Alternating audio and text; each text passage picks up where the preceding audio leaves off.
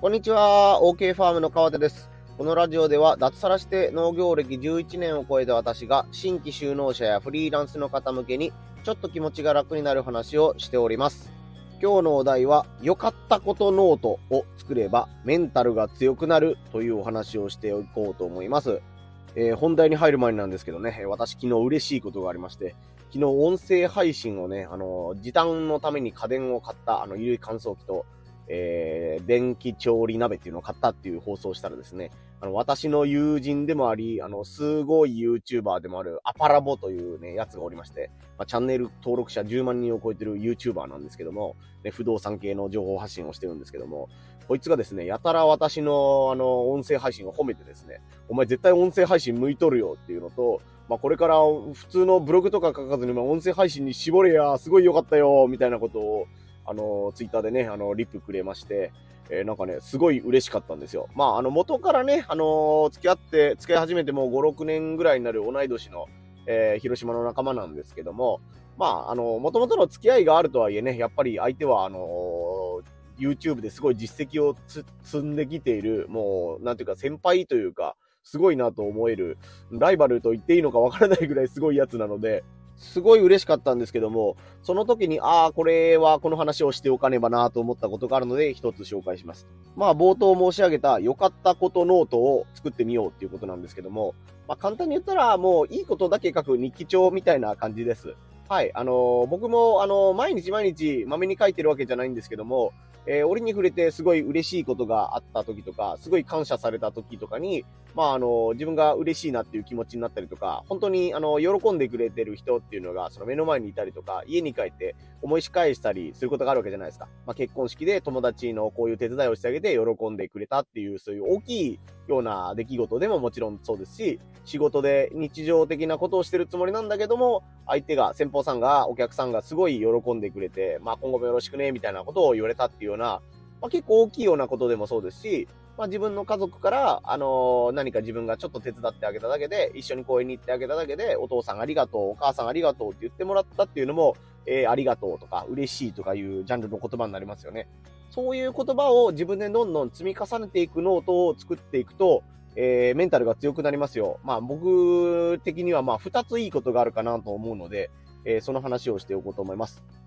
えっ、ー、と、紹介したように、まあ、とにかくあの、このノートのミソはですね、もういいことしか書かない、ポジティブなことしか書かないというところに最大のミソがあります。まあ、あのー、いいことがあったなと思った時に、スマホとかで、えー、ね、ワードとかエクセルみたいなところに、カチカチっとすぐメモ帳みたいなところに入力するのでもいいですし、えー、寝る時に枕元にも紙のノートと鉛筆を置いておいて、え、今日良かったなと思うことを一つ書く。まあ時間がある人は二つ三つ書いてみるとかいう感じで、えー、いいことを積み重ねていくという感じですね。えっ、ー、と、このポジティブなことしか書かないというところにミソがあるって言ったんですけども、これはまあ、まず書いているその瞬間に、えっ、ー、と、ポジティブな気持ちになれるというのが一つ目の理由です。書いてる時にね、あの、なんか小学校とか中学校とかで、あの、一ついいことを書いて、一つ悪かったことを書きましょうみたいなことを言われたことないですか？なんかこれね、あのいい、いいなと思うか、その反省材料を作るという意味では、いいんですけども、今回の自分のメンタルを安定させるという意味では、あの、悪かったことはとりあえず除いておいた方がいいので、もうここはとにかくいいことだけを書きます。書いてる時に自分は今日こんないいことをしたな。まあまあ、言い方は極端ですけど、あの、世界にこんな貢献をしたぞみたいな。ちょっと大げさに言ったらもうそんな感じの気持ちで書くことによって、もう寝る前のそのノートを書くことが楽しくなる。スマホに打ち込むのが楽しくなるっていう状況を作れば、あのー、今まで気づかなかった小さな嬉しいこととか、小さなありがとうに改めて気づけるようになると思うんですね。なんか自分は大したことしてないよって言われる風に、もう特に日本人は特にだと思うんですけども、謙遜される方が多いと思います。まあ自分のね、そのハードルが高いというか、レベルが高いからならではのその自分は大したことはないですっていうこともあるので、あのすごいことやってますっていう人がすごくて、大したことやってないっていう人がすごくないとか、そういうわけではなくてですね、あくまで、あの、人に見せるノートではなくて、自分が振り返るノートなので、もう今日これ自分頑張ったぞとか、今日こういうありがとうを言われたぞっていうことをとにかく書いていく。その時間を思い出すことによって自分が少し寝る前に元気になれる、スマホに打ち込んでいる時に元気になれるというのが、まず一つ目の目標です。ね、こうすることによって、ね、仕事を頑張ろうとか、育児を頑張ろうとか、ちょっと辛いことがあっても、あ、でもああいういいこともあるかもしれないしなっていう風なサイクルに入るのが、えー、まず一つ目のいいポイントです。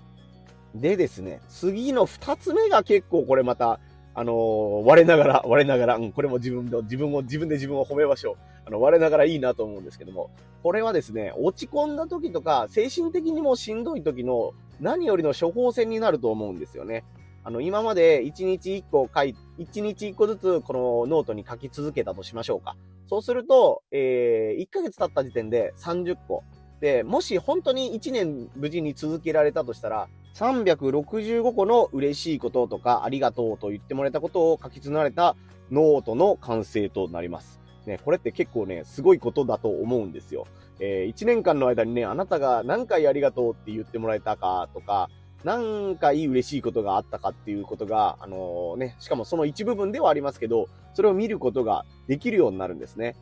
えっ、ー、と、自分もね、あの、昔、まあ、サラリーマンやっていてた時もそうだし、農業を始めてからも、えー、何度かね、心療内科のお世話になったことがあります。まあね、あの、うつ病的な状態になったりとか、まあ今もね、あの、冬季うつって言って、あの、冬ですね。冬季オリンピックとかの冬季、あの、冬限定で、すごい気分が落ち込むっていうことがあったりします。あの、寒い地域に住んでいるので、気温が関係したりとか、いろいろあるみたいなんですけども、まあその落ち込んだ時にですね、薬を出されたりとか、まあ、病院によっては漢方を出されたりとか、まあ、もしくはウォーキングをしましょうとか、えー、ね、日光を浴びるのがいいですよとか、いろんな処方箋とかアドバイスを受けることがあると思います。それはそれでもちろん大事だと思うんですけども、それってあの、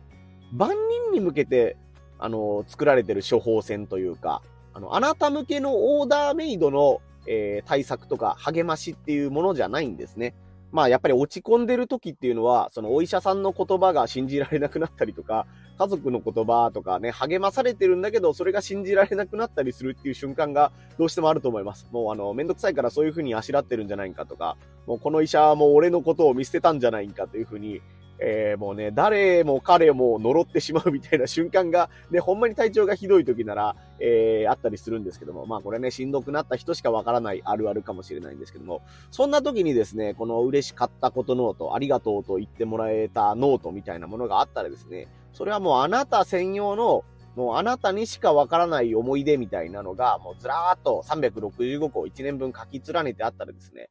多分復活が早くなるんじゃないかなと思います。あの、勘違いしていただきたいのは、そんなノートがあったらもう読んだ瞬間に、あの、翌日には元気になってるよとか、そういう代物ではなく、自転車でいうところの補助輪のようなですね、なんかお守り的なものですね。あ、これだけ自分はこうやって来たんだから大丈夫だよとか、自分のことをこんなに待ってくれてる人がいるんだよみたいな、えー、ものに気づけるっていうのがね、あの、そのノートの大事な役割というか、あの、お守り的な要素だと思います。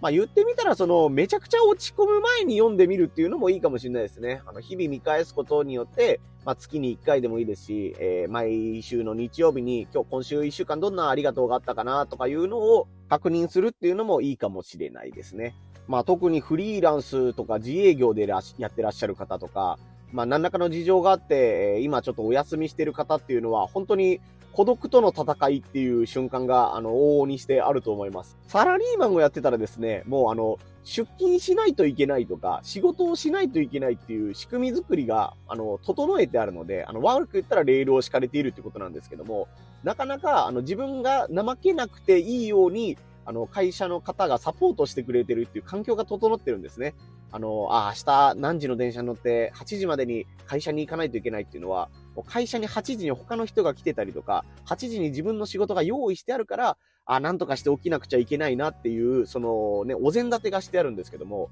フリーランスだったら大変ですよ。明日の予定も自分で決めないといけないとか、まあ別にもう30分寝とってもいいかっていう誘惑が必ずやってきます。僕なんかもですね、どちらかというと、あの、寝ぼすけな瞬間があるんですけども、やっぱり朝子供が、あの、通学するために6時半には絶対起きないといけない。しかも、うちの子の場合はですね、あの、まあ、僕が先に起きてることが多いんですけども、まあ、僕が寝坊した時でも、子供たちが6時半になったら自分で、ああ、起きなきゃ、つって起きて、小学校に行く準備を半分始めてくれてるんですね。ですから、そういうのを見て、ああ、あ、子供らが起きてるんだから僕も頑張らなきゃみたいな感じで起きるんですけども、そんな感じで本当に独身で一人で暮らしてるとか、単身赴任で何らかの事情でフリーランスをしている方って言ったら、もう自分のことを全部自分で決めないといけないわけじゃないですか。それはめちゃくちゃあの、やっぱりね、朝起きただけでおめでとうございますとか、もう職場に、事務所に自分でたどり着いただけでおめでとうございます。作業着に着替えて畑にたどり着けただけでもうおめでとうございますっていう感じな瞬間がね、やっぱりあったりするんですよ。特に体調が悪い時とかね。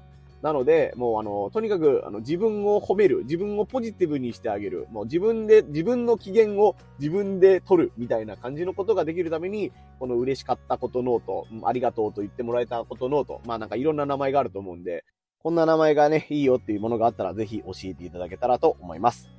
さあ、今日の配信はね、あ我が友アパラボは聞いてくださってるんでしょうか？聞いてくれてたら嬉しいな。まあ、まだまだね、全然あの、音声配信始めたばっかりで、いつまで続けれるかわからないんですけども、まあ、とりあえず、今日も1日1配信頑張ったということで、自分を褒めてあげながら、えー、また今日から残りの仕事に取り組んでいこうと思います。最後までお聞きいただきありがとうございました。えー、音声配信のね、フォローや、えー、Twitter などの SNS のフォローもぜひよろしくお願いいたします。以上、OK ファームでした。